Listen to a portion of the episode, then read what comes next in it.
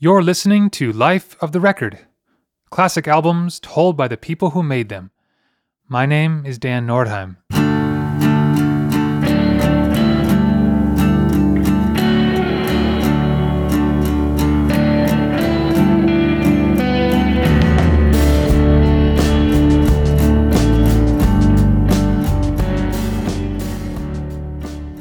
Violent Femmes formed in Milwaukee, Wisconsin in 1981 by Brian Ritchie, Victor DeLorenzo, and Gordon Gano. Ritchie and DeLorenzo had been playing as a rhythm section before Gano joined as the singer and primary songwriter. After having trouble booking gigs around town, they began playing acoustically on the street, where they were discovered by James Honeyman Scott of The Pretenders. The Pretenders were playing a show in Milwaukee that night and invited Violent Femmes to open for them. After Shake Records became interested in releasing an album, they booked studio time with producer Mark Van Hecke. When the label deal fell through unexpectedly, they still kept the studio time with the help of a loan from DeLorenzo's father. Eventually, Slash Records heard the recordings and released their self titled debut album in 1983. In this episode, for the 40th anniversary, Gordon Gano, Brian Ritchie, and Victor DeLorenzo reflect on how the album came together. This is The Making of Violent Femmes.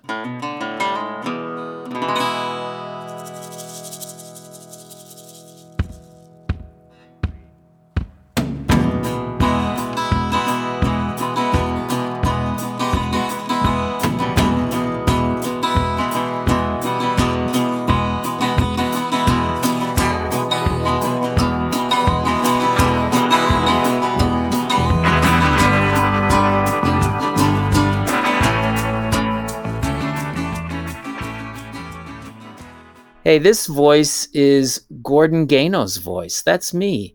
And I play in a band called Violent Femmes. And we're talking about the first album that we recorded, which came out 40 years ago. Well, I started writing songs and then didn't stop when I was about probably about 13 or maybe 14. And then 15 is when I think I started being at some place with my writing that some of the songs on uh, the Violent Femmes' first album were written when I was 15.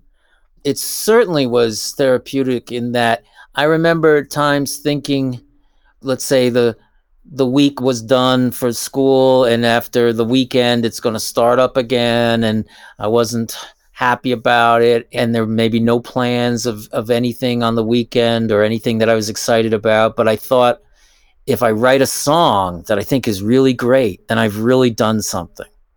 So I really had a drive with writing songs and and so that did make me feel a sense of some accomplishment and it certainly has turned out that way because some a lot of songs on Violent Femmes' first album were probably written during a weekend where I thought if I write one good song, I'll feel like I did something this weekend. You know, it's like that I felt good about and it was what an investment in my future. I had, you know, I started to feel like that's what it was going to be. I even knew that then that that's like a 15 year old telling people that all it's going to do is make me feel bad if somebody just nods and smiles and I know they don't really get it. So I'll just keep it to myself and just thought I'm going to make records and I'm going to be in a band.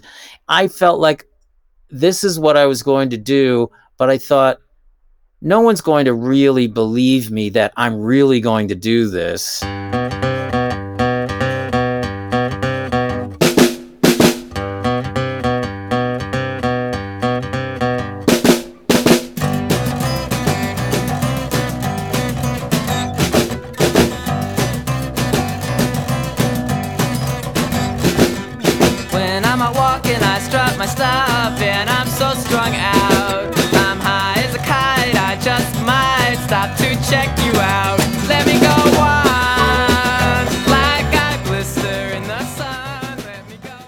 My plan was to go to New York City. That's where I was born and getting into the, all the punk rock stuff that was happening. And I had visited an older brother in New York City and, and just felt like it was a transformative experience and really confirmed for me that playing uh, in uh, a rock band or a punk band or doing my own songs, that that's what I wanted to do. And I, I made that trip when I was 15.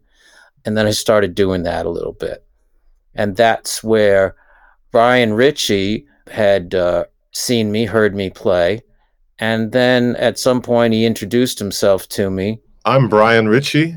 Well, myself and Victor DeLorenzo, who was the original drummer for the band and who plays on the album, uh, we played in a lot of bands in the early Milwaukee punk and new wave kind of scene.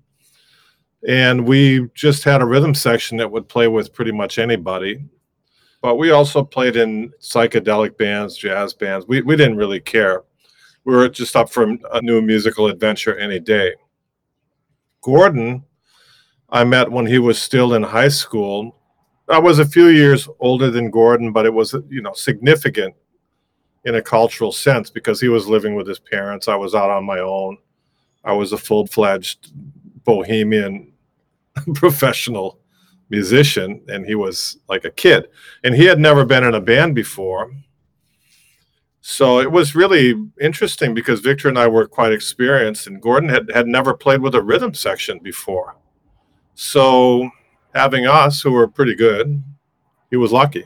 Hello, the voice you're hearing is the voice of Victor DeLorenzo Well, the whole introduction I had to Brian Ritchie was through a friend named Jerry Fortier.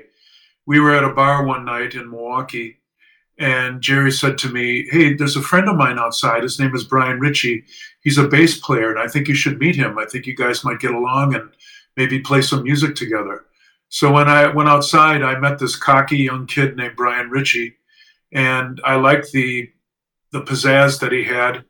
And I figured, well, if he speaks this well and he's this interesting, maybe the music is going to follow suit and it, it will be fun to play some music with him. So I think maybe a week or so later, we got together and started playing as a rhythm section. And that continued for a while, and we were lending our talents out to different people in the Milwaukee area. Brian came over uh, one afternoon and said, Hey, let's go tonight and, and see this guy. His name is Gordon Gano he's playing with his brother. And I think you'll like him because he's kind of like a pint sized Lou Reed imitator. And I said, Oh, okay, that sounds intriguing. So we went to go see Gordon, and he was very interesting to watch, had a number of good songs already. And we decided after the show, in talking with Gordon, that we would get together and we would play some music, the three of us, and see what would happen. So it was a very um, spontaneous kind of uh, time when we first started playing together. And then we really liked it. So we were going to play just in the summer of 1981. I had graduated that year from high school. As I recall, both Brian and Victor were planning on moving to Minneapolis and joining some friends and having a band there. So they told me that this was fun, but it was only going to be for the summer of 1981. And then Violent Femmes were going to be no more by the time it was the fall. Brian and I had already decided that we were going to move up to Minneapolis because I had some friends up there that we're getting some music activities together. So Brian and I were going to move up there and, and see if we could find our fame and fortune there. But after we started playing with Gordon, we realized that it was probably a good idea to stay in Milwaukee and keep working with Gordon. And we really liked how we were sounding. So then we decided to make more of a go of it as a band. But we did a little rehearsing and then we felt we were ready to play. And then we couldn't find any place that would let us play. We tried and we tried. So that's when we started playing out on the street. We only found out some years later there's a word for it called busking, but uh, we had no knowledge of that and in Milwaukee, Wisconsin, and particularly at that time, maybe still to this day, but certainly then, there was nobody doing that. Nobody was out playing music on the street. And we were doing that because we couldn't find any place to play that would let us play. Well, we were attempting to audition at a club called Century Hall. We walked in there and we walked up to the manager's office and said, Hey, we'd like to audition. And he said, Oh, well, just give me a tape. I don't really want to listen to you right now and we said, "Oh well, we're auditioning for a live gig, so how about if we play for you?" There's only the three of you. We don't book trios. We only book quartets. So he was brushing us off. We left pretty discouraged, so we decided to go play on the street. And we noticed that the Pretender's name was on the marquee of mm. a theater. We thought it was a sold out show. There's going to be a line going down and around the block at the for the Oriental Theater where they were going to play. And we thought, we can come and play for the most people and they won't run away from us like people always did when we played on the street. Anybody that we might have known from any kind of a rock or punk world or people that may have played in bands with Brian or Victor as well, they'd cross the street and walk like and pretend they didn't see us. It wasn't a cool thing to do. It was like the most uncool thing. And then we thought, people aren't going to be able to run away from us because they'll be in line to see the pretenders and they'll be trapped. So we'll be able to have the most people we've ever played for, and they're going to be forced to have to listen to us. So we set up outside the theater and started playing. And James Honeyman Scott was on a break from sound check. And he walked past and he listened to us for a while. We didn't know who he was. We just saw somebody looking at us. And then that guy disappeared and came back with a bunch of people, including we saw Chrissie Hynde, who we did recognize. And then we realized that they were the pretenders. And they're sitting on a car, leaning up against a car, and they're listening to us. So we get to this one point in our repertoire, this song called Girl Trouble, with the famous refrain, Girl Trouble, I've got girl trouble up my ass. So, anyway, when it gets to that part of the song, Chrissie Hynde just starts laughing. She just can't get over it. She's just having the best time. So we get through with the song, and she comes up to us and says, Hi, my name's Chris. Do you guys want a gig tonight? And we look at each other like, Yeah, of course we'd love a gig tonight. Where? And she goes, Here. We said, On the stage at, at the Oriental here? And she goes, Yeah. So that night, we went from playing for a handful of people outside the theater to playing on the main stage to a packed house that were there to see the pretenders. So our plan of playing for the line didn't work out, but we certainly played for the most people because we played. I'm forgetting now what uh, the Oriental Theater holds, two or three thousand, something of that nature, I think, at that time. And we were introduced, and whatever number of thousands of people, they all started booing. Their manager, whose name was Dave, came up on stage and said, Pretenders will be up shortly. And then audience, ah! But first, Milwaukee's own Violent Femmes, massive chorus of boos. Everybody was booing us. They did not want to hear us. They didn't know who we were, but they definitely didn't want to hear us, especially when he said that we were from Milwaukee. He probably thought that that was going to help us, but it hurt us because Milwaukeeans are very self deprecating and have an inferiority complex. So they thought, wow, if this band's from Milwaukee, they can't possibly be good. And yet we look on the side of the stage and the pretenders are cheering us along and just like they were so into it. And we thought we were really good. And the fact that nobody agreed with us didn't seem to bother us too much because we were convinced we were good. And then it's like nobody thinks we're any good and they want us to go away. Oh, oh, the pretenders think we're great. You know, so it's like, yeah, that's what we think too. It was just this magical day and night. And uh, it certainly was very exciting for us and really just confirmed a lot of the things that we felt already. True story. Of course, the next day we were back on the street.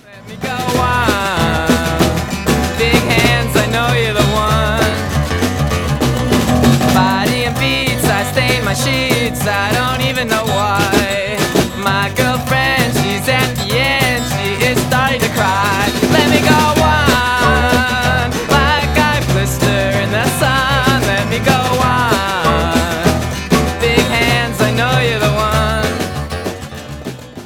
We had made a demo with uh, Mark Van Hecke, who had a little home studio, something to record.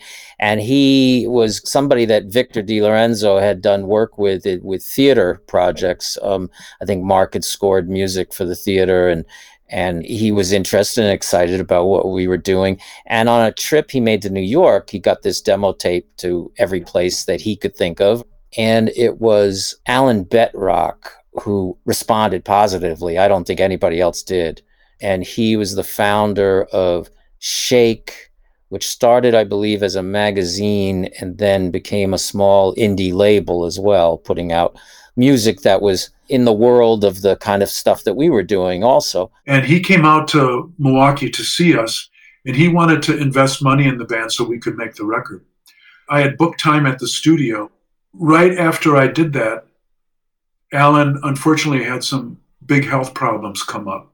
So he had to drop out and save the money for his health bills. And he had to pull out. So I was in panic mode, and it fell on me, being the oldest, to make this still work because we, we didn't want to lose the little deposit that we had put down. So I approached my father, and my father, out of the goodness of his heart, decided to lend me and consequently the band $10,000 to make the record. And my father, being the, the human being that he was, uh, decided that, that he would take a chance on me and, and consequently Violent Femmes. And that's why we have that first record. We were nothing but a bunch of reprobates and almost like homeless people. So we had no credit credit rating. so luckily Victor's father stepped in to help us out that way. It was Victor's father who lent the money so that we could still go ahead and make this recording with Mark Van Hecke producing. And one thing I'd like to say that I think is amazing, as I mentioned, uh, Mark Van Hecke working on it, Glenn Lorbecki was the engineer. And he might be the only person in the history of music that has this distinction. His claim is that our album was the only record he ever engineered. He never recorded any other album. We didn't know that when he was our he was the house engineer at the studio, but I guess he had never done an album before. And then after that, he got out of the business. So he only did one album ever as an engineer, and it's this Violent Femmes' first album, multi platinum album. Even with the money we had, it really wasn't enough to get, you know, the studio things. Things would take a little more time than we thought they would, and all of this. And so there were times where, in order to get it done and get it done how we wanted it done, we would book, I don't know, an hour, a couple of hours at night and go in and then he would stay with us all the way through the night, even though we just paid for an hour or two. He'd stay with us until in the morning he thought that people would start arriving at the studio so we'd have to when it was daylight we had to like scramble out of there and like pretend like we weren't there working all night and he did that for us so we're cutting tracks and i would notice after a while we'd come in and wasn't there a, a, reverb unit there in that rack? It's gone. Oh, oh, um, it's being fixed. Okay. Then we'd come in again. Wasn't there a compressor that was over there in that rack? Where did that go? Oh, well, um, what they didn't want to tell us, what Glenn Lorbecki, our engineer, who was really the janitor, what he told us is, I just want to be honest with you guys, but the studio is going into receivership. So that's why we'd show up and bits of equipment had been sold off just to try and keep the studio open for another few weeks or what have you. So eventually we finished recording with Glenn and then we brought in a friend of ours, John Tanner, to mix the album proper with us. And that's the the record that you can hear today. That's what we got all around, which eventually was put out exactly as we had recorded it with Slash.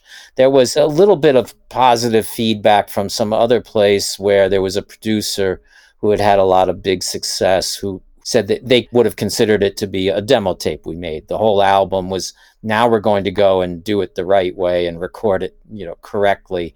And that would have just destroyed it, taken away all that magic. So I'm so glad we just stuck to no, this is it. And that was before we had to deal with Slash. It was just no, this is it. It really is it. And we're not going to re record these songs in some other way with, even if somebody's telling us this is the way you really do it. That's the first album. We did that ourselves with no record company, anything. And then eventually we sent it around to more labels. And Slash was the only label that was willing to put it out but they weren't willing to pay for it. They just said they would put it out and hopefully it would recoup. Of course, it went to recoup tens of thousands of times, uh, but they didn't know what to make of it. So, thank you again, Dad. If it wasn't for you, there would be no Violent Femmes record.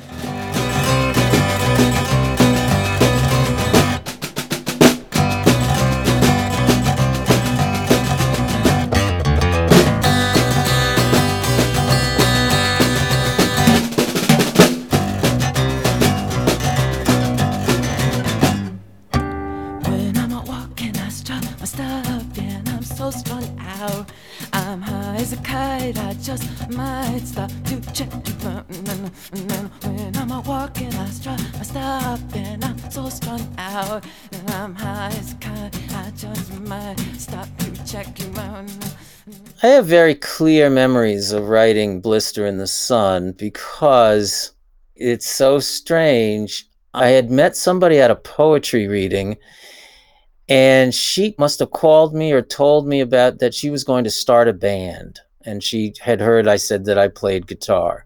And this is before Violent Femmes, before there was a Violent Femmes band. And I had never been in a band. And um, she said she was having some musicians get together and she wanted to have a band and she wanted it to be something like the Plasmatics. And I thought maybe it'd be good if I showed up and volunteered a song, which would be for her to sing. So either I had written it specifically for this, or it was the last thing that I had written, and I thought this would be good. I'll take this last thing that I just wrote. And so it was going to be Blister in the Sun that I was going to say, Here, you want to do this song?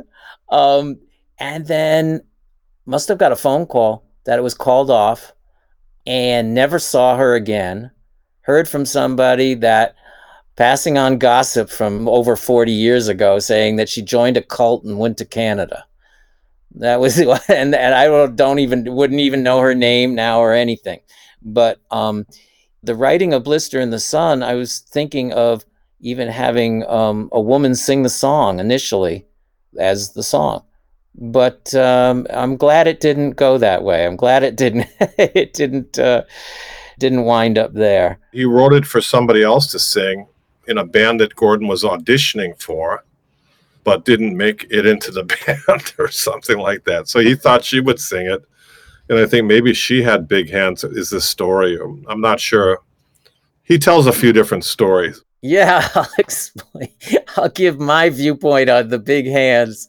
Um, it's just funny, but it's funny, but very flattering to be like, as a song, any writer would be like, now let's dig deeply into this one sentence and why you chose these words. And it's like, oh, it's so nice that that you care. You care this much because you know, of course, I did put a lot of thought, even though it came quickly, there was thought behind it. And the thought there is this that I wanted to have it not be something cliched like somebody is uh, maybe very dainty and flower like, or just this kind of idea of like small and delicate and that kind of idea of beauty, which has a real tradition behind it with that and and in songs of you know the the blonde hair and the blue eyes and and all of that sort of thing has been in lots of songs and so I just thought big hands being like the opposite of the small, delicate, dainty hands, that that would be more interesting in the song.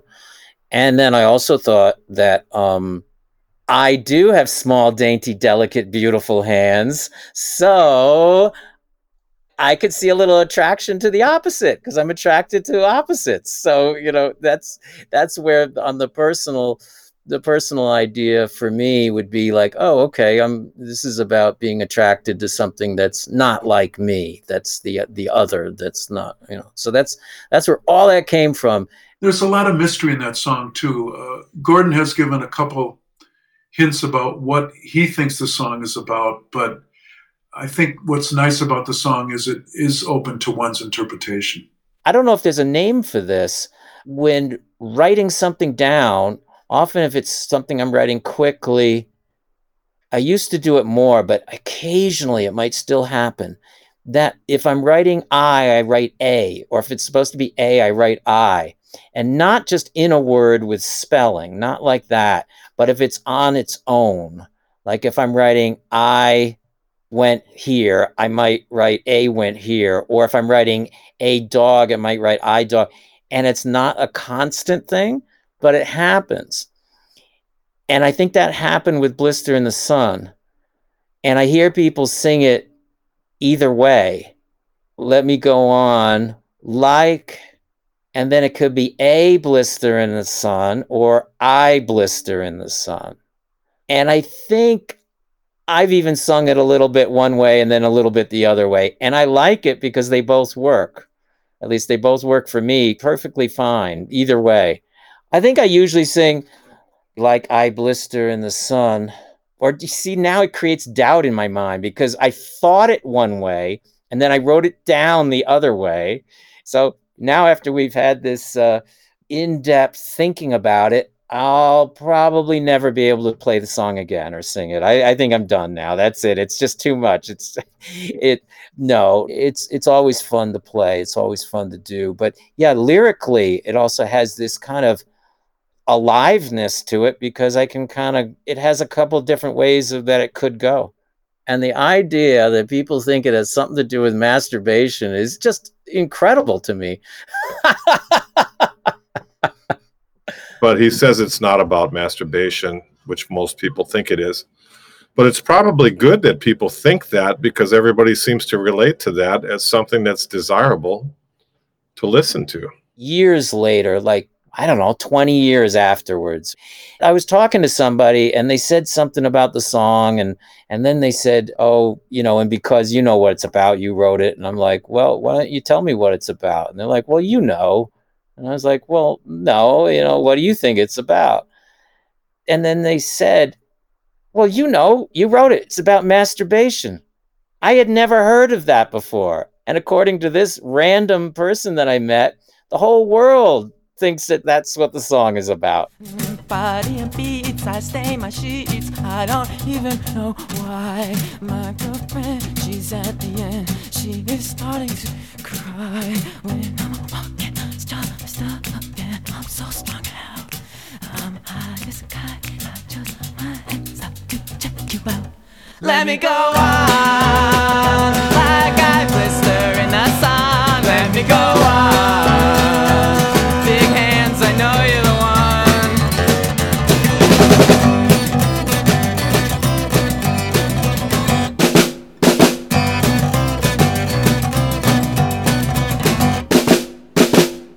we knew that it was a good song to start out with. We started out most of our shows with it.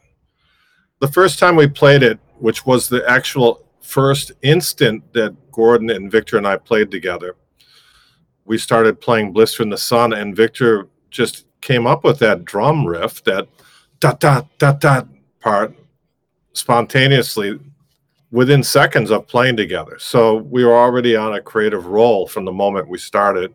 Well, that was a crowd pleaser from the very beginning. And it's an interesting song in that you have the introduction or the fanfare, Brian on the acoustic bass, and then you have the what I call stutter flams. And it's funny in that that drum motif is the hook of the song.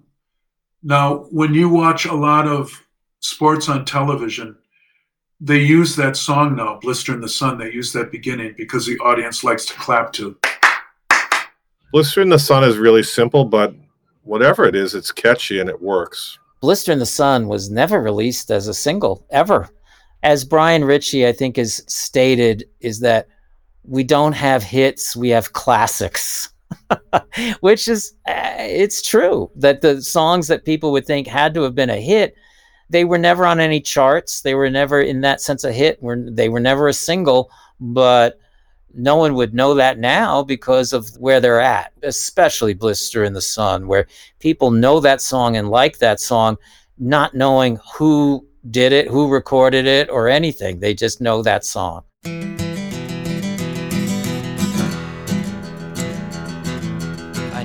Someone, a person to talk to, someone who care to love. Could it be you? Could it be you?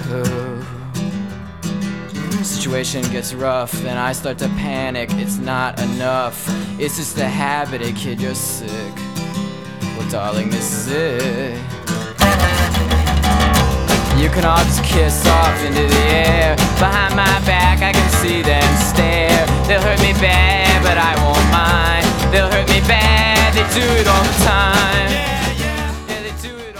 Well, Kiss Off is a song that I wrote when I was 15, definitely. It was one of my earlier rock kind of songs. I think it was a way of getting out frustration, like a lot of the songs are. and it wasn't um, somebody writing a song, say, uh, about being a teenager. It was a teenager writing the song about what was real and what felt right to them to put in a song. And I think there's something about that that is really communicated to people, and especially to younger people, that it comes from such a authenticity of of just really who's this voice and who's writing this. The quality of Gordon's voice really helps to sell the material because he sounds so young and so fragile. Even though some of it is dealing with very adult subject matter and coming from a dark place, he still always has that very young quality about him, which is uh, something that makes the record even more intriguing. Well, when I met Gordon he had quite a few good songs, which include most, I think, everything on the first album, most of the songs on Hallowed Ground, and a number of songs that kept appearing on all of our recordings until recently. So he was very prolific songwriter. And when I talked to him about it, he said that he was just so bored, uh, like in school, that he would just write songs in study hall or during class, and and that was his way of keeping mentally occupied, but obviously he was in a zone to have written so many good songs before even the age of 18. I hope you know this will go down on your permanent record. Well, that's certainly something that I heard either to myself directly or said out loud to the whole class. Because I remember from the earliest grades, like a little speech from the teacher for just say your it's the first day of third grade and the speech will include your big third graders now. So you the behavior that you had as second graders will not be tolerated anymore. And every year it seemed like some version of that. The time. Do it all the time.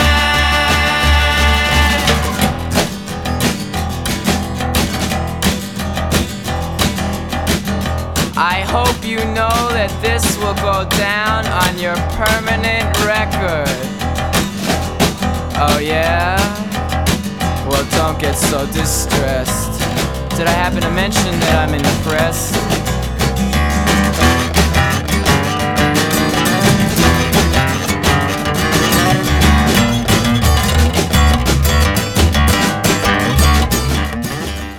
Fast, controlled chaos, interesting lyrics, and really bringing to the forefront the whole punk rock ethos.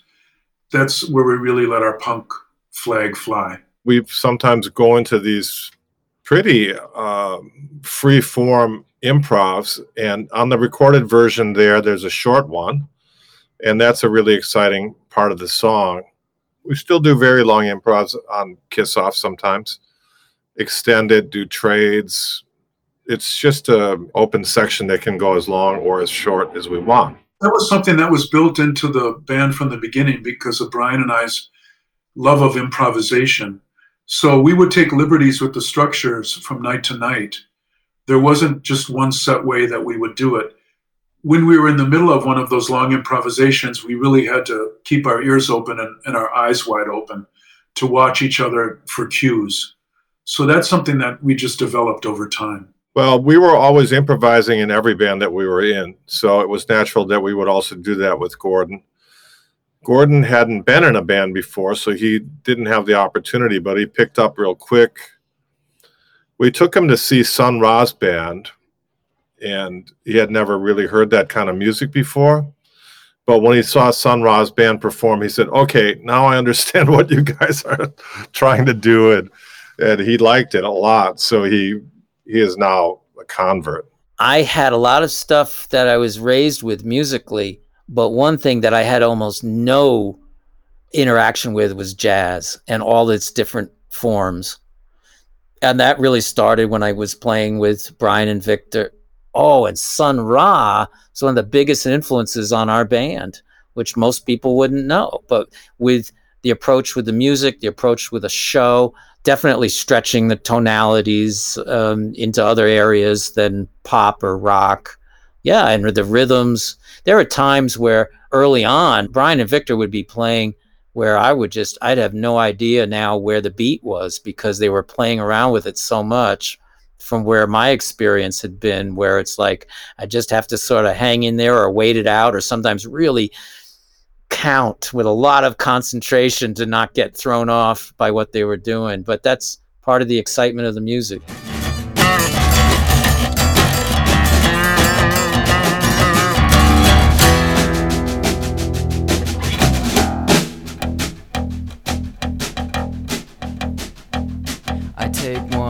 One, one, cause you left me And two, two, two for my family And three, three, three for my heartache And four, four, four for my headaches And five, five, five for my lonely And six, six, six for my sorrow And seven, seven for n- n- n- no tomorrow And eight, eight, I forget what eight was for But nine, nine, nine for lost God. Ten, ten, ten, ten you can all just kiss off into Kiss Off also has the the counting section, I guess you could call it, which so many people relate to. Kiss Off, I'm glad about having the counting because I thought it was kind of funny and seemed very real when it got to eight to say, I forget what eight was for. And to keep like, because it's every number is for this, for this, for that, and then get to a certain number. Well, I forget what that was for. And that's actually the way I wrote it. And I really, um, that gives me pleasure every time singing it to always say, with number eight, I forget what that was for.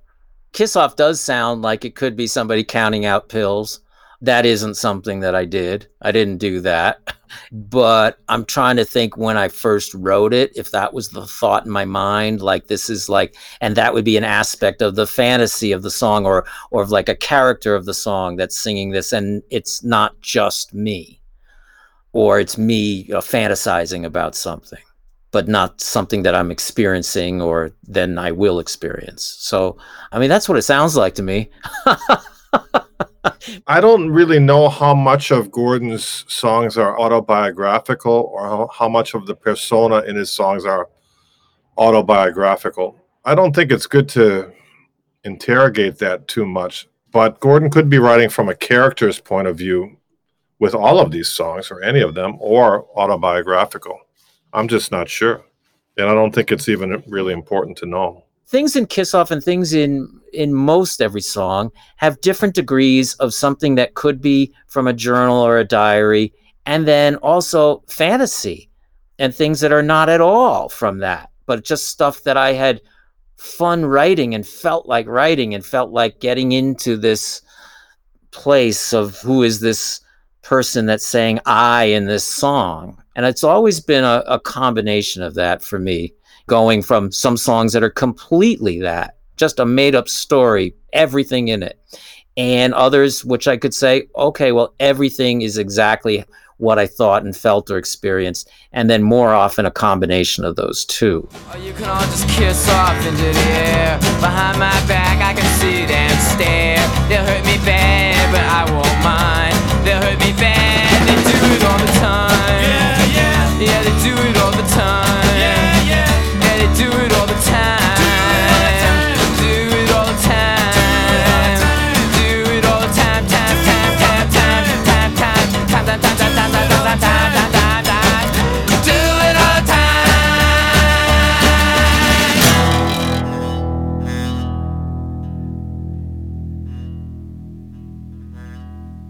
Please Do Not Go. It has to be the worst reggae song that was ever recorded.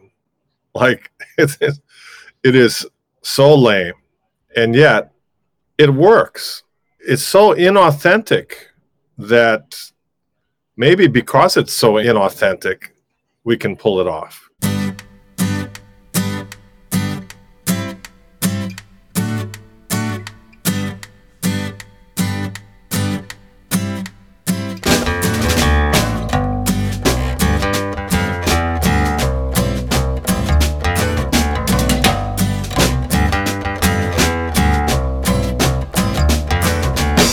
Tell your man I'm stuck on this lovely girl.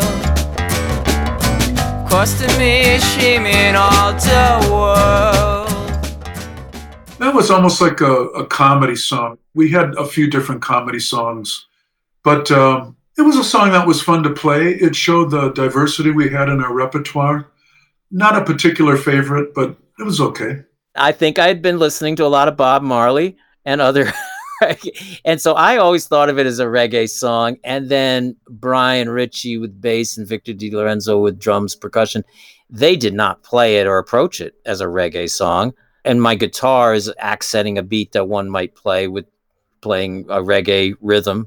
So it has a a little combination of things, which I think is very interesting going on with it musically. In that case, reggae is not really so much of a style as it's just a, a vehicle for the song, which is a pretty straightforward kind of love song. I wasn't with anybody I think when I wrote that, I had never been with anybody. So I wasn't asking somebody not to go because there wasn't anybody and there never had been anybody. So, yeah, there's certainly a yearning that's in the song, which then there would be a lot of yearning that I felt. So it just wasn't a page from a diary. So all I can do is patiently pray, pray, I pray, pray, pray. Say, please, please, please do not go.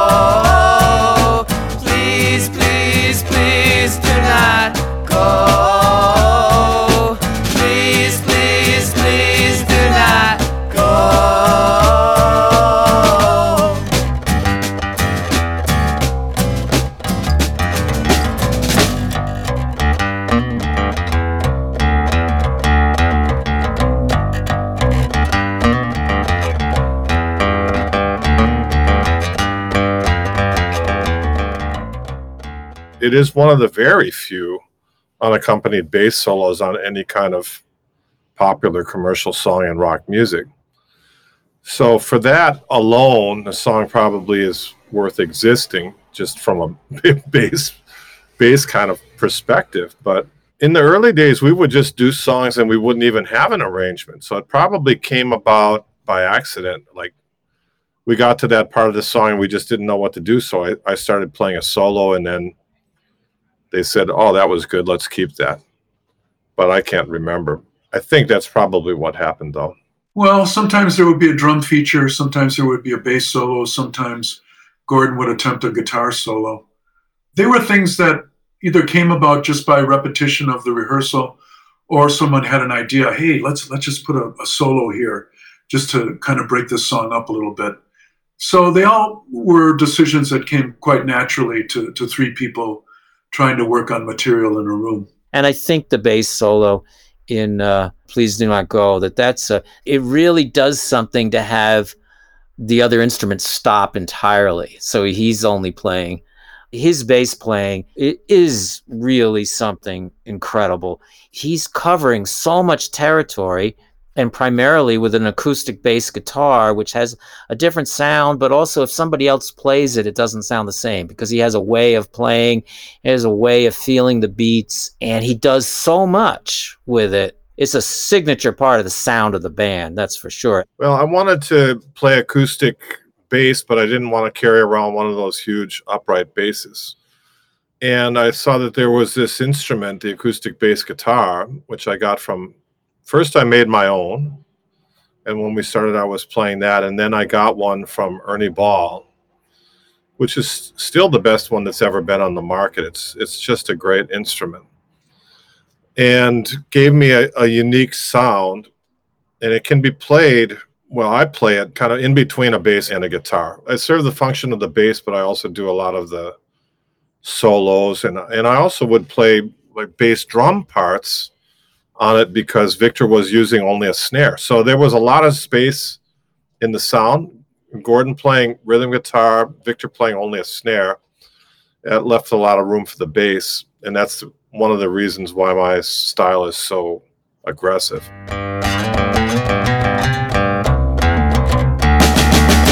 How long can the days go on?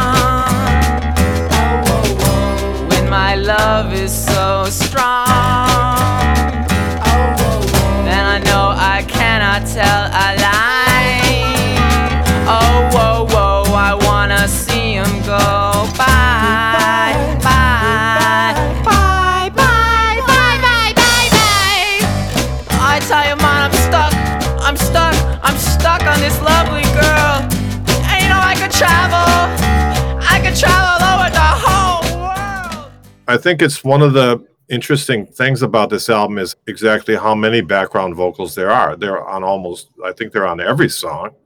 And it really gives you a feeling of the band rather than some bands that don't have background vocals or just have them on some songs. You don't, you don't know if it's a solo artist or a band, but when you hear the players and you hear the singers, you can pretty much feel that, that it's a band. There's definitely a lot of interplay, especially with Victor's uh, la la la la. He puts a couple little diversions in there. Yeah, I'm I'm singing on most of the Violent Femmes material background.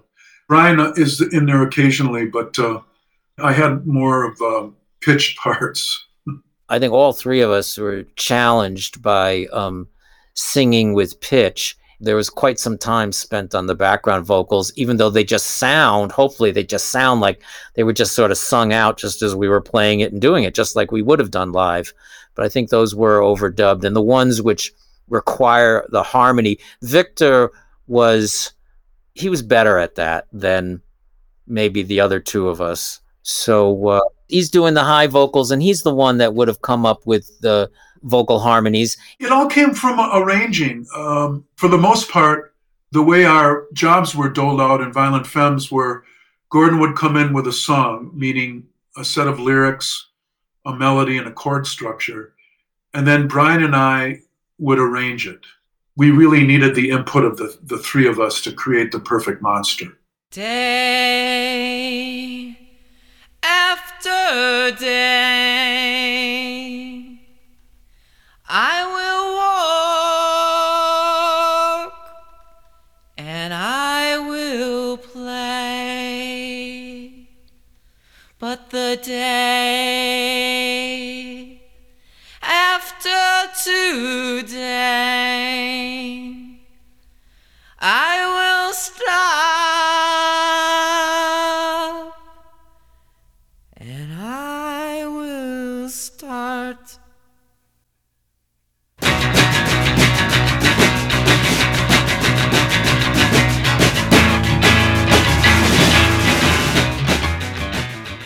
Yeah, add it up. Um, I'll say one thing that Brian Ritchie, the album is the way it is because of his idea for we had all the songs that became our second album, Hallowed Ground, has more more traditional kinds of songs that are obviously this is a country song. Obviously this is a gospel song. This is where we're doing more jazz. This is where we're doing and we were playing them all when we would play live mixed in with all the songs on our first album before we recorded anything. And he had the idea let's keep our first album more streamlined with the material. And let's make it be more of a rock album and have it be more of these kind of beats and this approach with these songs. And then we can do the other stuff on another album, which is what we did. And I'm so glad he had that, like the shape of the whole thing and the form of the whole thing. I don't think it would be quite as popular if it had the gospel tunes and the, and the folk and the country all mixed in.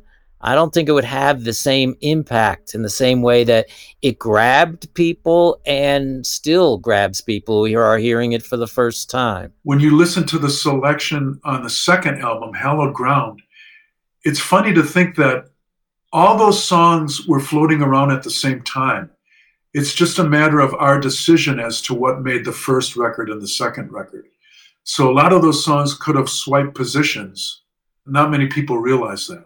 Well, we could have released Hallowed Ground first, or we could have put out a double album that had all of the songs, or we could have done a lot of different things. But we decided to put the Poppy songs on the first album we didn't know that we'd be making more than one album, so we thought it was a good statement, and we thought it it was a, a good kind of development of what we'd been loving about punk music, about the direct nature of punk music, and doing something really simple and, and pared down.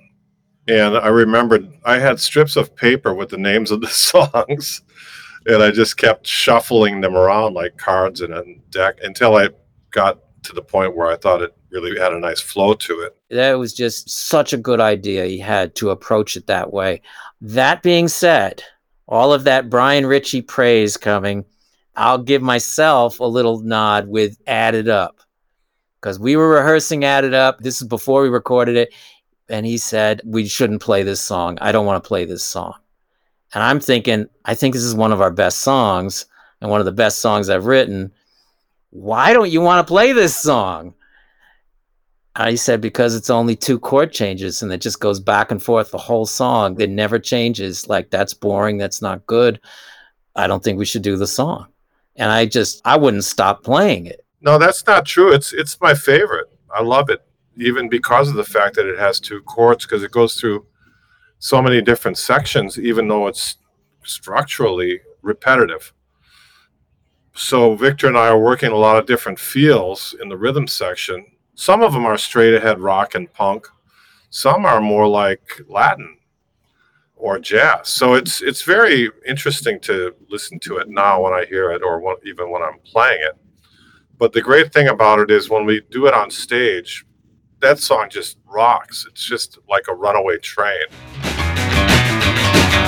Why can't I get just one kiss?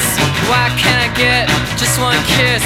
There'd be some things that I wouldn't miss, but I look at your pants and I need a kiss. Why can't I get just one screw?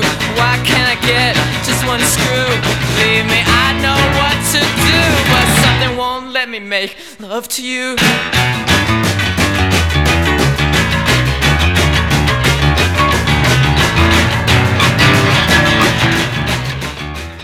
then that pushed himself and Victor with the the rhythm section to keep making all these shifts and changes in the different sections and the dynamics and the way that they keep shifting and changing through the whole tune from his point of view is probably an act of desperation to try to like do something to make this boring song interesting it's just two chords back and forth for however many minutes it goes on Long. Long song to play. Another one of the classics. I mean, there's so many classics on that first album. I think I was a little bit more open minded and I, I always responded to the energy. I thought the energy was really good in that song and I I like the way that Gordon performed it. I think it's like our version of Satisfaction, or it's just a song that defines the band more than Blister in the Sun. I would rather people listen to Add It Up. It's got a lot of great lyrics, and the arrangement is amazing. Why can't I get just one fuck? Why can't I get just one fuck? I guess got something to do with luck. But I waited my whole life for just one day after day.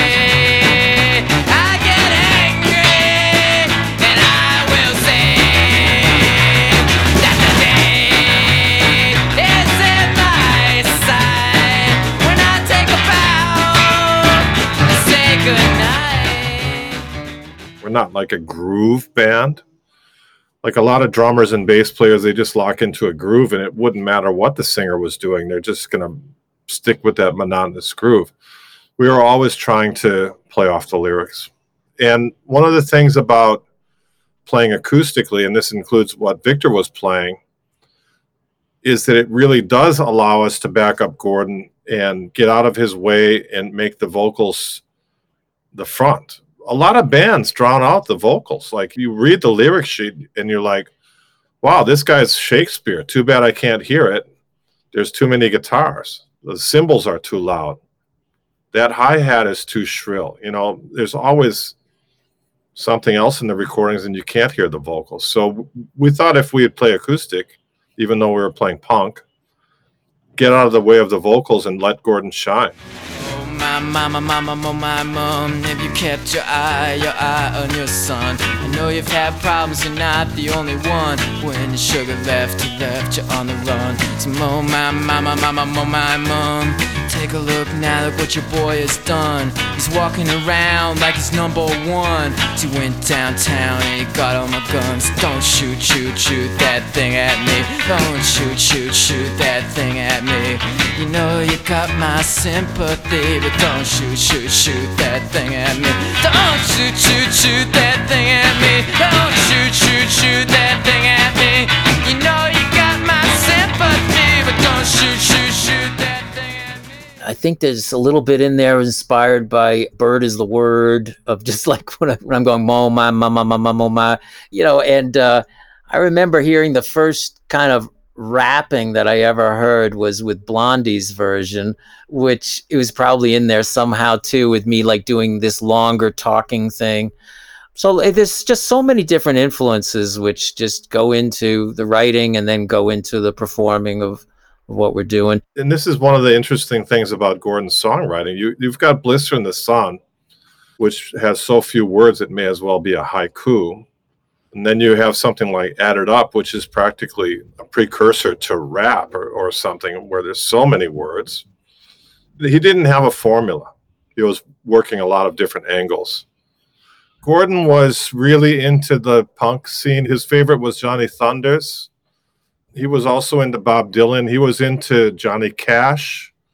He was into Hank Williams. We were all into all that stuff and more. He had also been singing in church a lot because his father was a minister. Some of the openness of the lyrics was creeping his well, the people in his in his father's church did not like some of the lyrics. Like once the band became known, didn't like some of the subject matter, but his parents always backed him. So he had the freedom and he had support from his family, even though they probably didn't really like having some of that stuff come out. Down kitchen at the top of the stairs. Can I mix in with your affairs? Share a smoke, make a joke. Grasp and reach for a leg of hope. Words to memorize, words hypnotize, words make my mouth exercise. Words all fail the magic prize. Nothing I can say when I'm in your thighs. But oh my, my, my, my, my, my mother. I would love to love you, lover. City's restless, it's ready to pounce. Go in your bedroom, ounce for ounce. I know one thing about it that my mother was not happy about that one of the first things that was written up on the band or on the album said that Add It Up was a song about me smoking pot with my mom. So that's another way of thinking about the song except i had never thought of that. I never did that and she never did that. She was not happy about having it in in, in print that this song's about me smoking pot with her but somebody that's how they took the song or they took part of the song to be that. Brian has uh, pointed out to me brian ritchie that he said that if you're writing mama in a way that's sort of you know the blues way of writing it or in the tradition it's spelled m-a-m-a and i think i had written it out as m-o-m m-a or something like that so that you see mom and then mama. Yeah that's a mistake on my part. So I think that's got people thinking it really is his mom he's talking about. Oh, my, my, my, my, my, mother. I would love to love you, love. The city's restless, it's ready to pounce. Go here in your ounce for ounce. I'm you decision to make, things to lose, things to take. Just about ready to cut it up. She said, wait a minute, honey, I'm gonna add it up. I'm gonna add it up.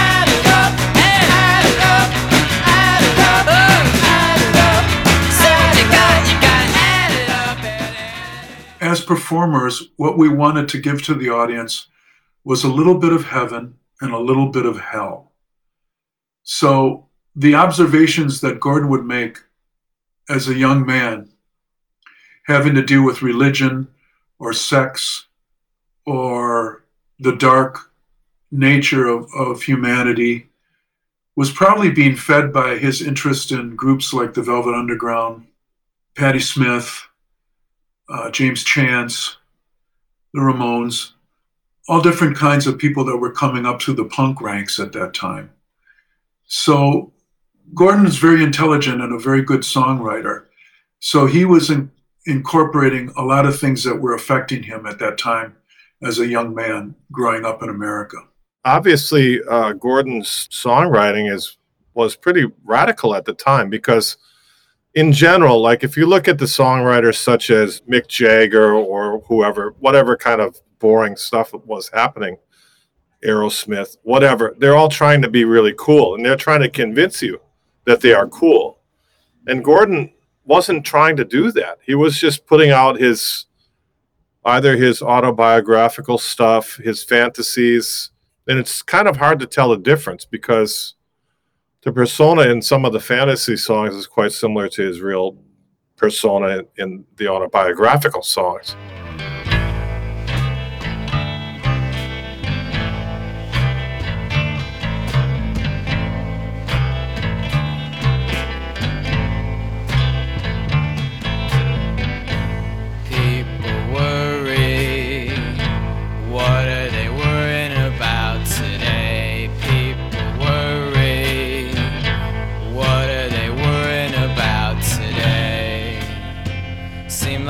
Good reason to worry, worry, worry.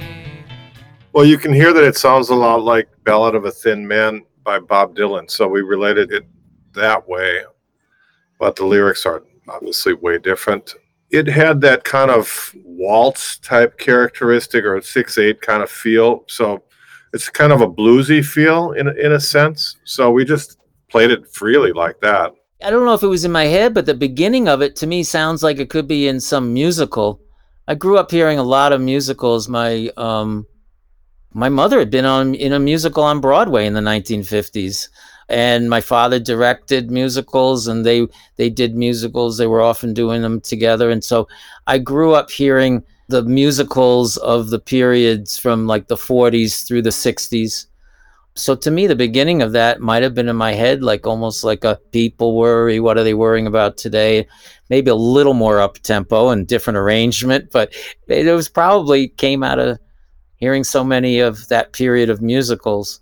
I think that Confessions is more of a, a flight of fancy. I'm so lonely. I don't think I can take it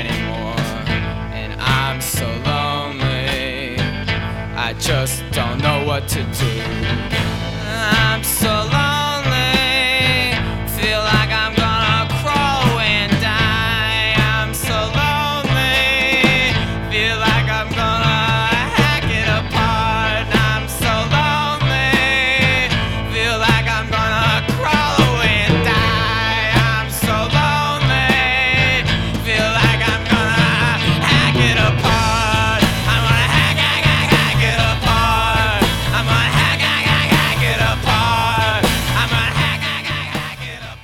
I'm so lonely. Well, certainly I was lonely, you know. Uh, so it just it's this, you know, a mix. There's a blurring of things. Like there's a character there, but then it's also me in some way. It's me too, and and and yet then it's not. And I think I, I wrote that song, and I wrote probably, you know, to some degree every song with that kind of consciousness with the writing. Because of the way the lyrics are structured, it, it creates incredible peaks and and valleys, including the, the militaristic side of some of the lyrics where it's very punchy. Another song that has a good arrangement. I got to play sit down drum set on that particular piece. So so that was something different uh, as opposed to most of the other songs where I was doing the stand up routine where I had my Gretsch snare drum, the transophone, and, and one cymbal.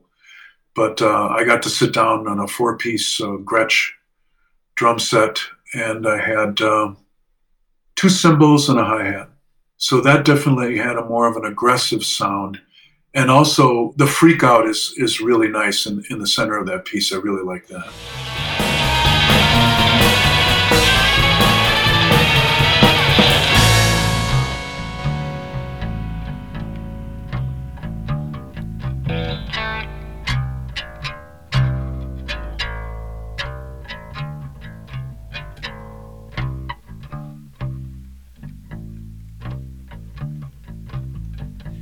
Have we got an army? We'll teach you how to act like a man. Have we got an army? Let me tell you, we can fight. Have we got an army? And we're gonna do it tonight.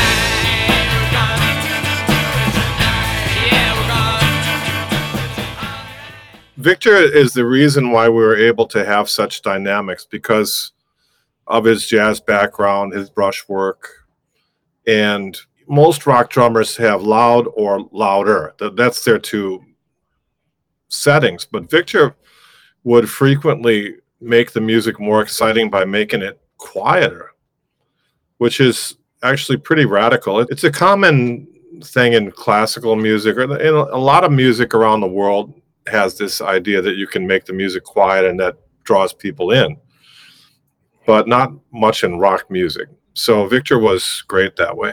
Victor DeLorenzo playing primarily with brushes, even with fast rock songs, he's playing with brushes, which is so unusual that one time I was playing with a drummer that told me that it couldn't be done, or he just refused. He wouldn't play with brushes on a rock song. That wasn't a ballad.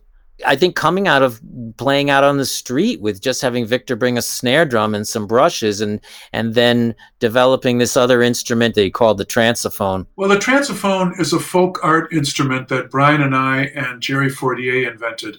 So I took this metal bushel basket, turned it over on its bottom, and put it on top of the floor tom. And then I played this contraption, and you could scrape the top with the bottom of the brush or you could play the side of the transophone or the top. So I could get different kinds of sounds out of this one thing. And when I started using this in conjunction with the snare drum, I had my own little kind of a percussive orchestra that I could haul around easily. And because of the way I divided the beat up onto the drum itself, I could suggest the idea of a drum set, even though, of course, there was no drum set.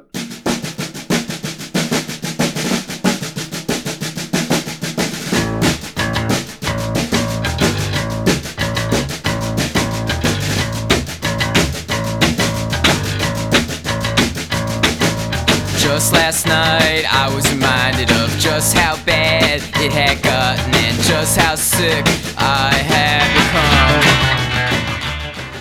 Well, it starts with a, uh, a drum introduction, so that's nice. Good energy. I love the background vocals. It's a good sing along song, and, and it always would pick people up. When we would throw it into the set, no matter where we would play it, people would really get excited when we'd start playing that song. Well, that's a really poppy song, and um, we equated it to kind of 60s pop music. Prove My Love, I think I wrote it. I was listening to a lot of Johnny Thunders and the Heartbreakers. That would have been my favorite group for a certain stretch of time. And they had songs that Prove My Love, they could have done a great version of. So it was just having fun writing a song like that. Just kind of playful some of the lyrics hopefully come across as being a little playful. But it could change with this relationship. DD range, we've all been through some shit. If one thing, I think this thing's begun. Oh, tell me now, what do I have to do?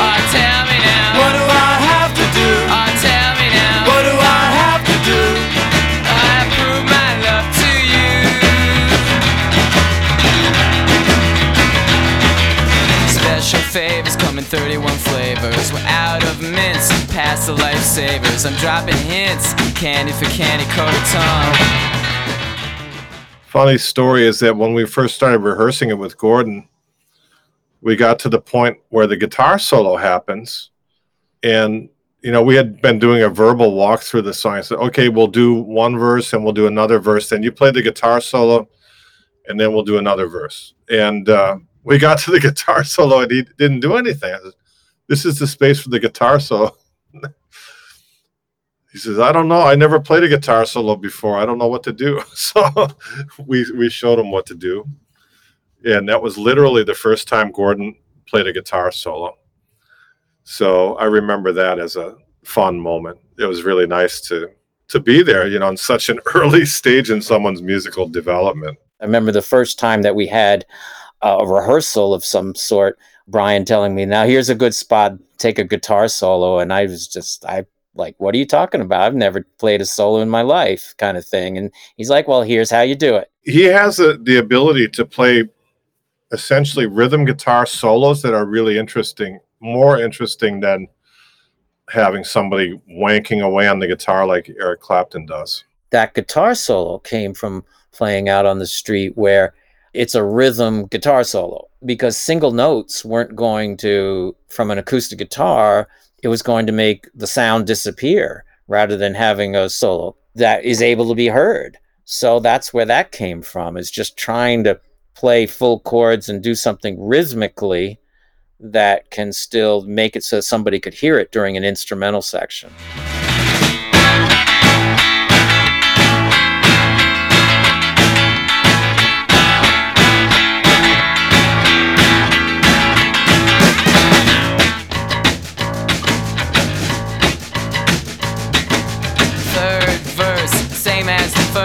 Just last night, I was reminded of just how bad it had gotten and just how sick I had become. Third verse, same as the first. Well, I think the influence was from um, Herman's Hermits. I think it was the song I'm Henry VIII, I am, Henry VIII, I am, I am. But I think that was the influence rather than the Ramones. Well, that would have been from Herman's Hermits. And if the Ramones did it, maybe it was also that. But yeah, we were aware of that Herman's Hermits kind of reference. And Gordon certainly would have been the one who came up with that. when I did that, I got that from the Ramones. And then it was years later, I heard this 60s group, which was a very popular song. And I was like, wow, the Ramones, I'm sure, got it from this other song. And that's great. And I wonder if they, where did they get it from? Maybe there's even an earlier one. It doesn't feel very serious or deep to me as a song, but uh, at the end, going out, it's sort of playing around with, I guess, some cliches from songs about climbing a mountain and crossing an ocean. I just had fun putting that stuff in. I had somebody just in the last year tell me something about that song, Prove My Love, and saying, I'll do anything and I'll I'll be it all. And and that means actually in reality, that means I'll do the dishes, I'll take out the garbage. That's it's that's the important stuff, not climbing a mountain or crossing an ocean.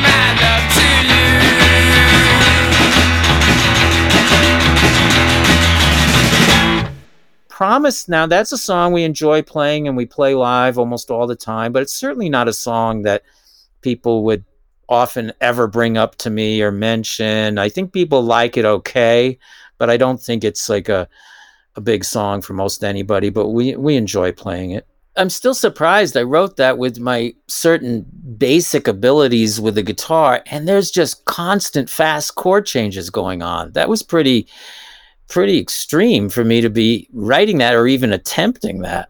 But there's a definite pattern that's going there, and it's sort of this blues kind of thing. But there's sort of like these riffs that are on these chord changes that go very quickly. The riff is quite similar to maybe like a Velvet Underground or Lou Reed kind of riff. And I've often wondered if what's the name of the White Stripes song?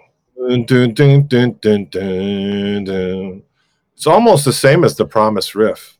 And I know that Jack White liked the thumb. So I wonder if he was inspired by that riff.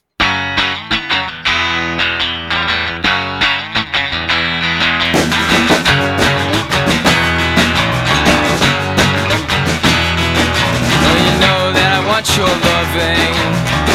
But my logic tells me never gonna happen. And then my defenses say I didn't want it anyway. You know, sometimes I'm a liar. Could you ever want me to love you? Could you ever want me to care? Disregard my nervousness. Please ignore my vacant stare. I would be nervous speaking to any girl I might have had some interest in to the point of probably not speaking to them. So, uh, yeah, there was probably a lot of that wound up inside me. So, probably a combination of things I really felt and also knowing I'm writing a song and having fun writing a song. Yeah, he was pretty nervous and, and jittery. He was only 18 years old when we started. So he was very young. He was finding his way. And sometimes it was a character, I think, and sometimes it was him. But the nervous aspect is definitely is him.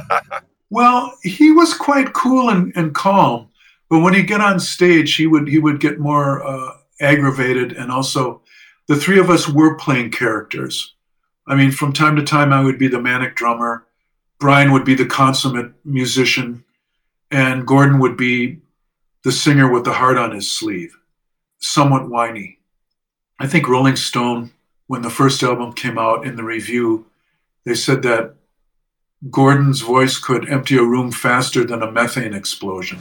Do you know what it's like to hate it's way down deep inside? Oh God, I hate what, what's been done to my life. I can rule the pain, I can rule the night. Oh, would it ruin my salvation? Ruin my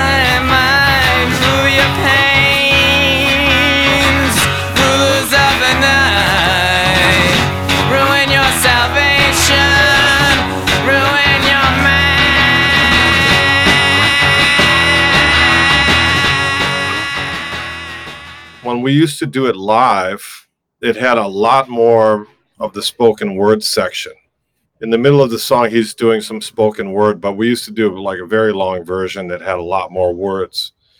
So we simplified it for the recording. There was some editing, which I am so glad for myself, not in the recording studio, but before then in the writing, because I had a whole long section of promise that went into what I probably imagined to be some kind of poetry and probably was inspired by Patti Smith, but with nothing of the of the talent or inspiration of of what I was writing.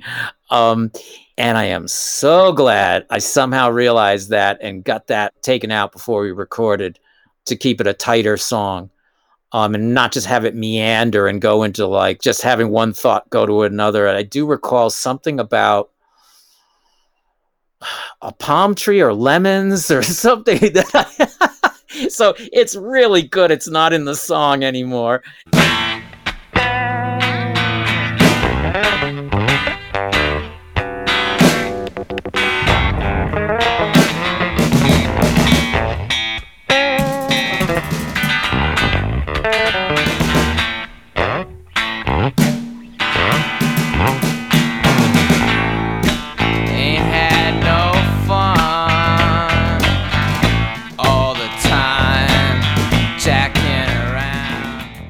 To the kill is uh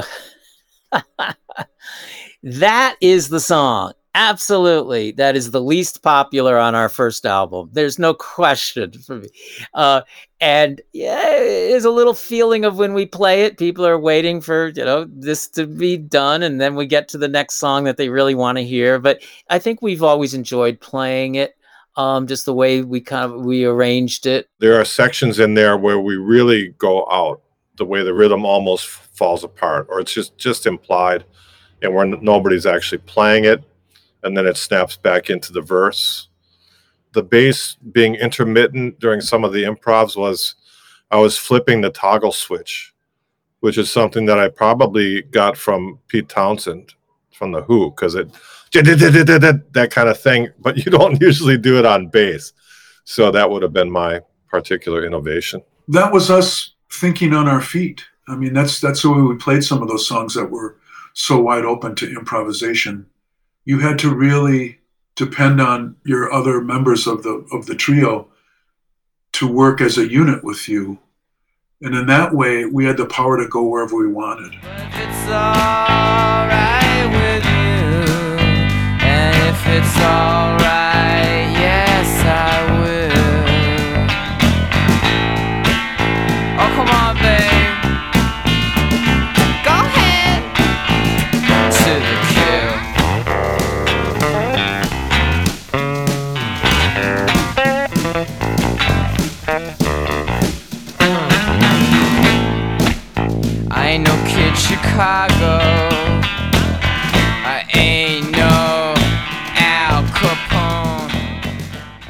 before we recorded it and before there was a band, Violent Femmes, I played that song solo with an acoustic guitar at a talent night competition at a disco uh, where I like to go to dance in Milwaukee, and and I got second place.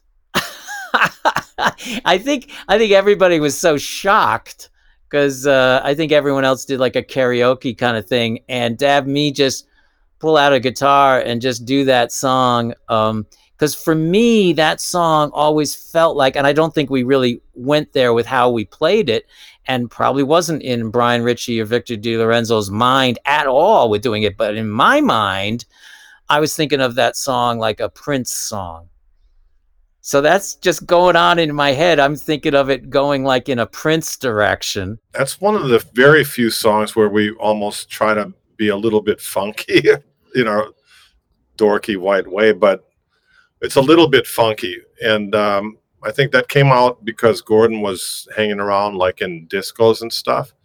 Yeah, he was trying to be funky, and, and you can hear that a little bit in the music. It's not just learning the songs and playing the songs.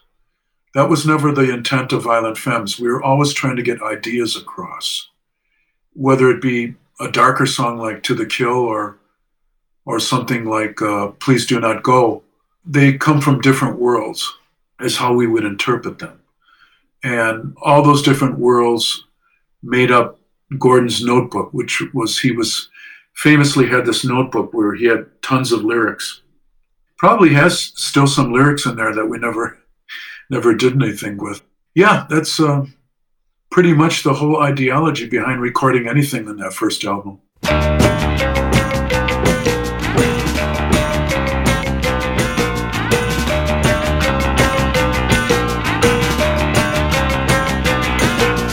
Beautiful girl, lovely dress, high school smiles,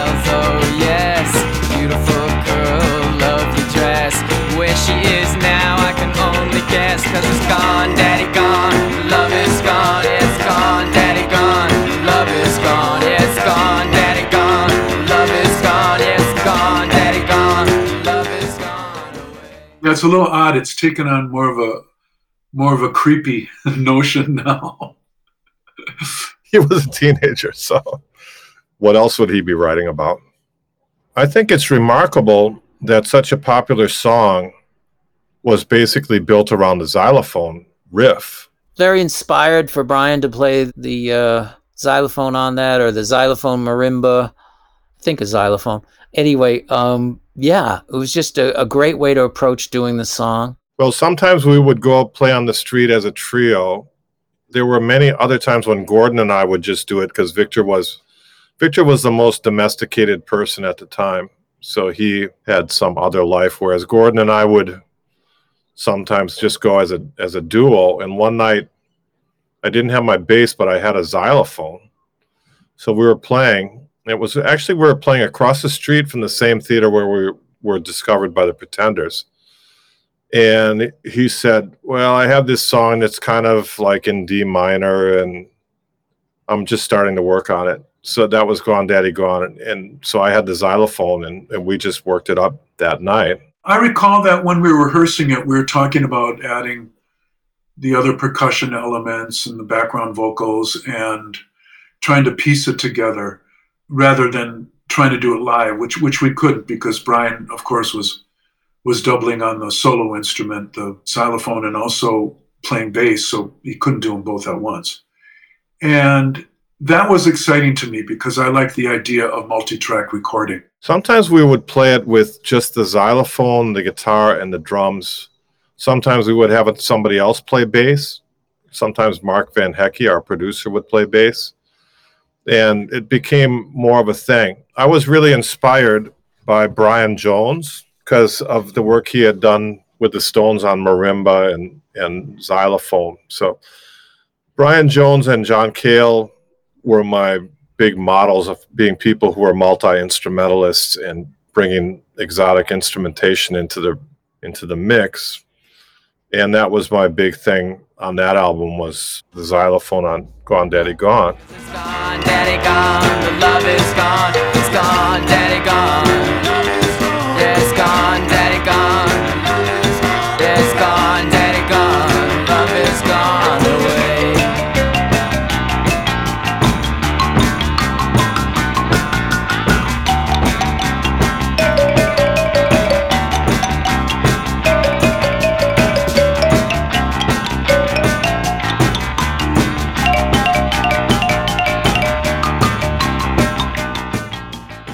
I was just improvising a solo, and Mark Van Hecke, who was the producer, he said, You can't just improvise all the time. Sometimes you have to compose something. So he asked me to actually write a solo. So I thought about it and I realized that I had whatever amount of bars, like I, I don't know if it's 16 or whatever it is. And I did construct the solo. So even now I play it the same way. And even when Gnarls Barkley did a cover of it, they said that they were really drawn to it by the xylophone part and they copied it but they copied the sound but it was a keyboard. So they i wish they would have used the real xylophone but it was great for them to revive the song. The only kick drum like thing is in gone daddy gone which is one of the only songs i think that we did overdubs on the on any of the instruments which has uh, i think it's just a marching bass drum that's playing through there. That's a Scotch marching bass drum that's keeping the beat. Then I'm playing uh, brushes on the Gretsch snare drum and the transophone. And I think there's uh, a crash cymbal involved as well. But it is kind of a pastiche of a lot of different things, including if you listen to the section where we trade back and forth, that's a direct quote from Remake Remodel by Roxy Music. So we, we mixed a whole lot of stuff together on that song, including Muddy Waters. It's one of the least least original songs that we've ever done. So I wouldn't point to it as a great accomplishment, but it was it was a fun way of mixing a whole lot of different elements.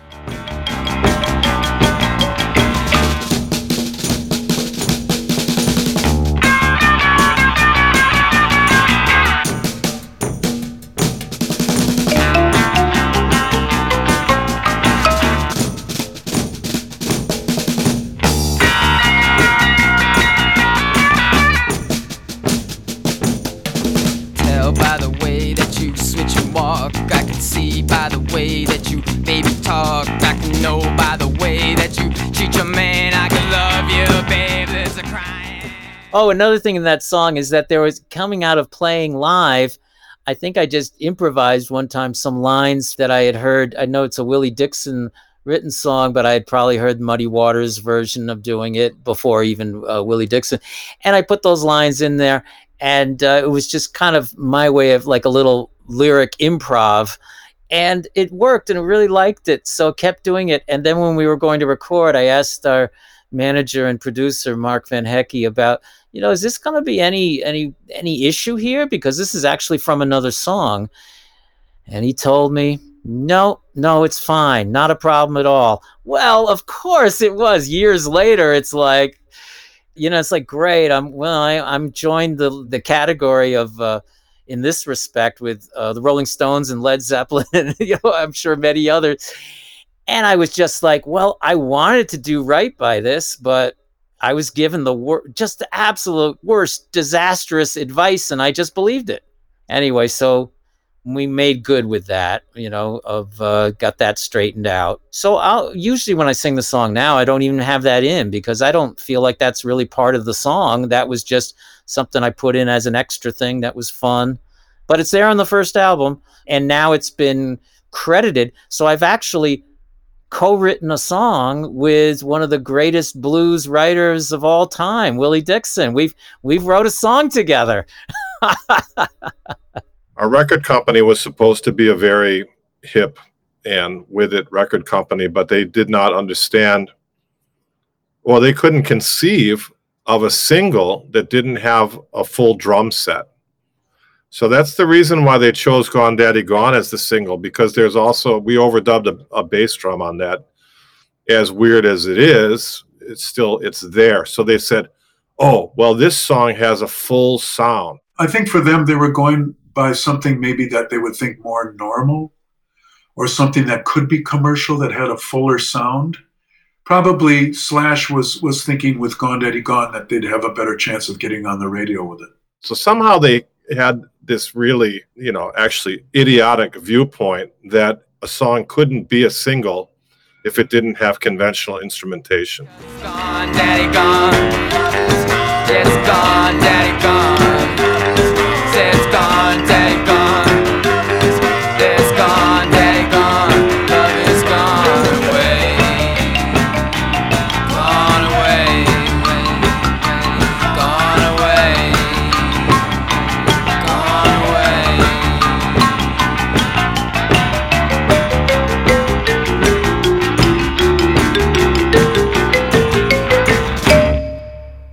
Good Feeling was kind of a big production with us, with uh, having a violin and a little bit of a piano, some keyboard. I think that's the the only little bit on the whole record that has another musician other than the three of us and playing a little bit of a of a keyboard. So this is the closest to a studio constructed arrangement that we that and Gone Daddy Gone. Those are the only two that were kind of constructed in the studio using overdubs to have better arrangements than what we could do live at that point. Mark Van Hecke plays beautiful piano on it. And the atmosphere in that recording really suits the song. I think that was very successful. It just has a, a melancholy to it that that is not completely sad. There's almost a longing for memories of a better time.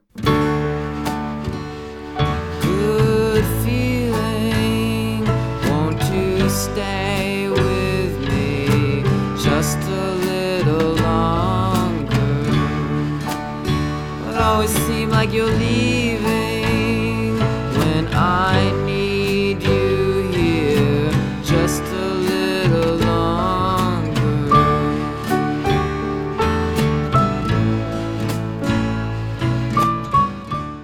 We thought of it as like a very Velvet Underground type song. People said that we sounded a lot like the Velvet Underground, which we were didn't really sound like it.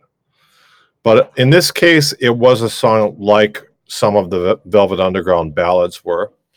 So it has that same kind of wasted, kind of frail, maybe messed up on drugs kind of feeling to it. In fact, that's what the good feeling probably is. The good feeling, why can't you stay with me long, is like drugs wearing off.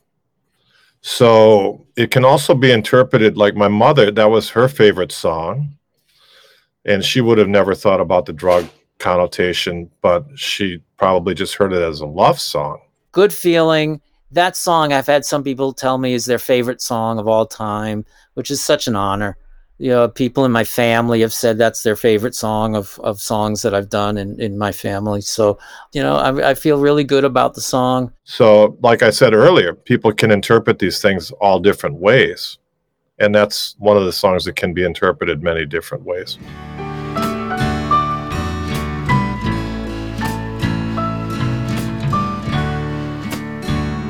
Sketch of a fantasy, laughing at the sunrise like he's been up all night. Ooh, slipping and sliding, what a good time! But now have to find a bed that can take this I chose to take out some other lyrics that were in Good Feeling that would have absolutely destroyed and ruined the song. So I'm awfully glad about that, that even as the age that I was, I was able to make some critical decisions about maybe taking out some of these other words that I've written because they wouldn't have helped the song at all. It would have been terrible. So I was glad I was able to do a little shaping and realized what was the essential part and what was good for the song and what wasn't. I love the lyric that Gordon wrote and also the finesse that we played that song. So we showed people that we weren't just this bang up folk punk band. We could deliver a ballad in a, in a very satisfying way. And if you listen to the song from a perspective of playing it, it sounds very simple to the casual listener, but to play it, there are several different tricky sections that Gordon has put in there. So we had to obviously learn those and yet make it flow naturally. This was another one that we added some instrumentation to. So Mark Van Hecke plays piano on it, and Gordon plays the violin.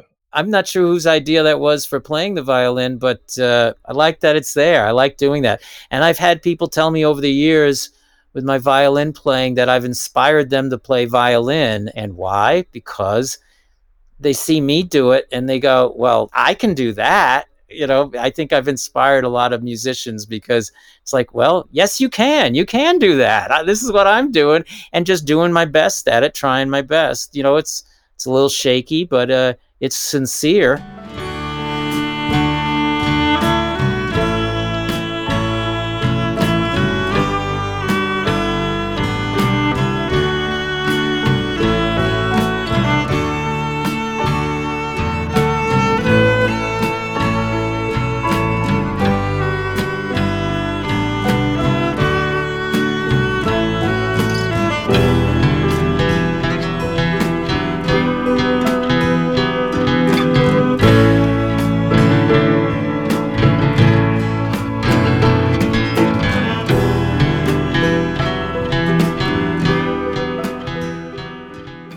It sounds really vulnerable and even musically vulnerable. That song could have been so much slicker. It could have been like one of those really stupid, syrupy Fleetwood Mac or whatever type things. And instead, it sounds like we can barely play. It sounds like we're at the end of the night, we're kind of trashed. It's got that torch song feeling to it. So the arrangement helps to reinforce the subject matter and the, and the lyrics, and not by being good musicians, but just by being willing to be bad musicians. Yeah, that one's really pretty. I really enjoyed that song.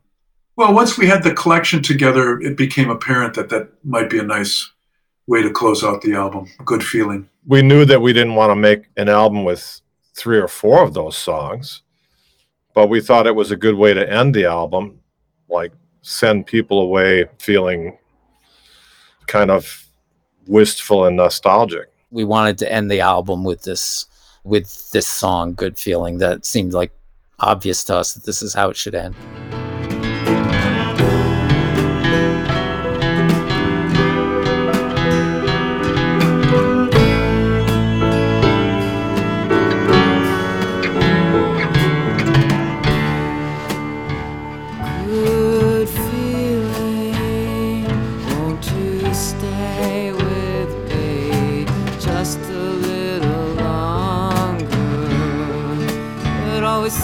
Like you're leaving when I know the other one just a little too well.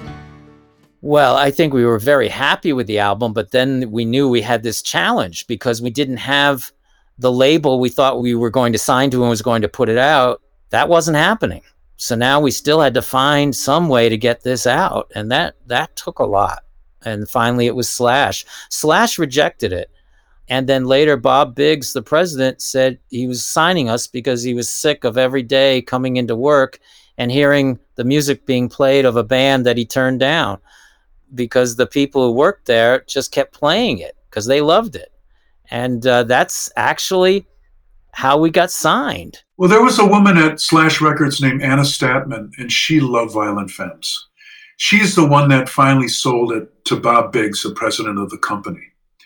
The record came out and it was getting good reviews. There were some that didn't understand the record or or were comparing it too much to what was happening in, in modern music at that time. We knew that the first album was going to be perceived as a great work of art, but we also knew that that didn't mean anything because the music industry had degraded itself so much and the pop music of the day was so bad that we thought that even though we made a masterpiece, it might fall on deaf ears or just get a cult audience like most of our favorite bands were getting. Like our favorite bands were people like Television, Richard Hell, and these were these were people that were selling dozens of records. You know, it's like we knew that they were great, but we also knew that the masses didn't know about them, and we thought we might suffer the same plight. And in fact, at first it looked that way, but then the word of mouth spread, and gradually, after about I think seven or eight years, the album became it entered the charts as a platinum album because it had just been selling, you know, some copies this month, the next month, some. There's somebody who it must have been about 10 years or so, maybe more afterwards, that uh, I met somewhere who said to me, and they loved the first album, and they said, Tell me what what does the cover look like? I've never seen it. I've only seen it on cassette tapes that people have made at parties and things. I've never seen the cover. What does it look like? And that goes again to how people have heard it and just maybe passed it on, even if it's on a cassette tape that somebody made, you know, from the record, for somebody to say, I've never even seen it, but they knew and loved the first album. I'm sure it still happens uh, that people send a link to it or something. And uh, yeah, we always relied on word of mouth uh, more than the commercial music business to spread the word. And it is the best way to spread the word. Anecdotally, we have heard from people that heard about us from their older siblings or even now sometimes we have upwards of three generations of fans. So you have like the grandmother who was the original fan, and then they raised the kid on our music, and then those people have had kids, and they're and they're bringing the grandchildren to the gigs. So it's even become like a family heirloom. It has really become something that's handed down from generation to generation. I don't think that's so strange because that record depicts adolescence in such a wonderful, frightening way that it's almost like a template for growing up. You don't always seem, always seem like you're leaving when I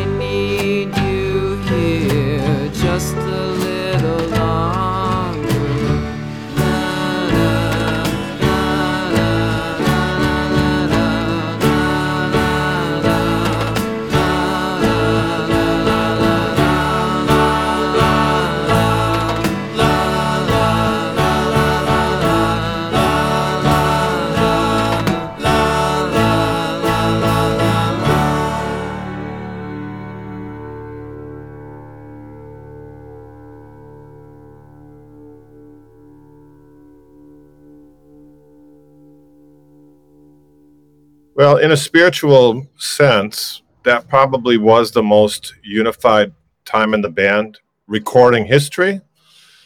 But this would be a common common to a lot of bands is that when you're making your first album, we didn't have anything else on our minds. None of us were married, none of us had kids.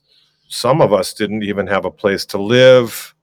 We could think of nothing else but music, so when you have the absence of distraction, that creates focus. And I think you can hear that focus on our first album. And not to say anything bad about our subsequent recordings, but you can't you cannot recreate that. We would never again be able to all be relatively in the same place mentally and emotionally and spiritually. So that's probably one of the other things that makes the album so resilient. So I have no problems with our first effort being our best effort or our most renowned effort. We're lucky to have found an audience. I'm still very proud of that first album, as I'm sure Gordon and Brian are. We put our heart and soul into that record, and and uh, literally there was money on the line, so we had to make good. I'm glad we accomplished the mission. I still feel good about the record. There's nothing I would change. I wouldn't want to change anything. I think the thing that strikes me with every one of the tracks is that there's an energy there. There's a certain energy that's happening, which of course is the instrumentation and how it's recorded, all these things, but there's just there seems to be just this thing, this something that's there, something that's that I would just call a kind of an energy that's there. So that's another thing too with this first album anytime I hear it, I'm usually for the first moment, I recognize that I'm hearing something I really like. It's like, I really like this. What is this? And that's all happening in less than a second, followed by, wow, that's our band that's great, you know, because my first feeling was like, I really like this. This sounds so good. And this is what I like. And it's like, oh, it feels, it's really a nice feeling. And that still happens with the first album. Visit lifeoftherecord.com for more information about Violent Femmes. You'll also find a full transcript of this episode and a link to purchase Violent Femmes self titled. Thanks for listening.